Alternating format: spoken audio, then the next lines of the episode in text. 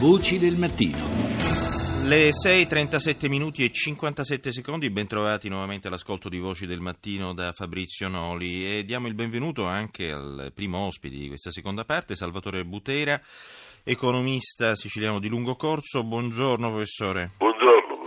Senta, eh, un commento a caldo, per così dire, sulle parole pronunciate ieri dal Premier Renzi sul ponte sullo stretto. Sicuramente verrà fatto prima o poi, ha detto, l'importante è che prima portiamo a casa i risultati di opere incompiute perché qui ci sono solo quelli che pensano di arrivare a portare a casa progetti faraonici. In effetti, professore, in Italia si segnala un vero e proprio boom di opere incompiute arrivate nel 2014 a quota 868 secondo il Codacons, Esatto. secondo cui tra l'altro il costo per ogni famiglia italiana è di 166 euro e proprio la Sicilia in questa speciale classifica Ha un diciamo, triste primato. Esatto, ben 215 opere mai Esatto. concluse. Eh, quindi, Esatto. insomma, eh, Renzi ha parlato proprio di tratti di lavori stradali, insomma, incompiuti addirittura indecenti, insomma.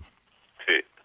Ma eh, l'idea è buona, nel senso che eh, nell'ipotesi, secondo me errata, ma comunque nell'ipotesi faccia il ponte è necessario predisporre il territorio intorno, cioè fare appunto le strade, le ferrovie, cioè in modo che lo sbocco del ponte dall'una e dall'altra sponda sia una cosa funzionale, una cosa moderna, una cosa che funzioni, perché altrimenti fare il ponte, cioè spendere una cifra spaventosa e possibilmente incappare nell'ennesima opera faraonica sarebbe un errore colossale. Quindi giusta questa sequenza indicata dal Premier di fare prima le strade e poi eventualmente il ponte. Ora, lì però sul ponte io francamente ho qualche riserva, nel senso che da molti anni ormai mi sono occupato in varie vesti, diciamo, eh, di questa vicenda e francamente ritengo che oggi eh, la Sicilia e, il- la, e la Calabria non abbiano la necessità di questa enorme struttura, di questo, di questo rischio anche di, dell'ennesima incompiuta. Mm. Perché in un mondo percorso dagli aerei di tutto il mondo con un turismo che ormai è fatto di voli charter, di voli a basso costo, cioè, ma chi vuole che per- va- vada a percorrere la, la Salerno a Reggio Calabria e poi trapassi in Sicilia o viceversa? Insomma, mi pare una cosa, francamente, io non lo so, poi non ho, non ho dei dati aggiornati, ma... Ma insomma, diciamo, il discorso non va scritto ad un semplice derby ideologico tra fautori e detrattori, questa è un po' la sintesi.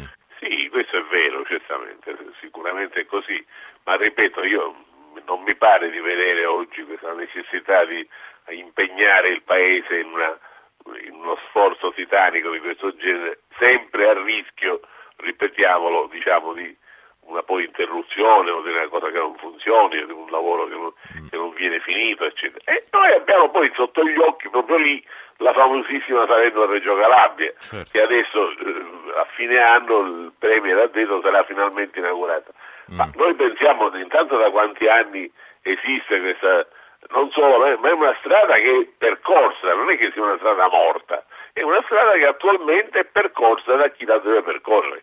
Quindi figuriamoci i disagi, i fastidi, le lentezze, i rallentamenti che si fanno per chi la deve percorrere. Quindi è, è- un fatto assolutamente traumatico che dovrebbe aprirci gli occhi appunto sulle grandi incompiute che, come giustamente lei ha ricordato, sono tantissime e, e in cui purtroppo la Sicilia la Calabria, proprio in particolare, hanno un triste primato. La Sicilia con un numero di 215 opere, la Calabria con 98-94, quindi c'è Sì, proprio, sì.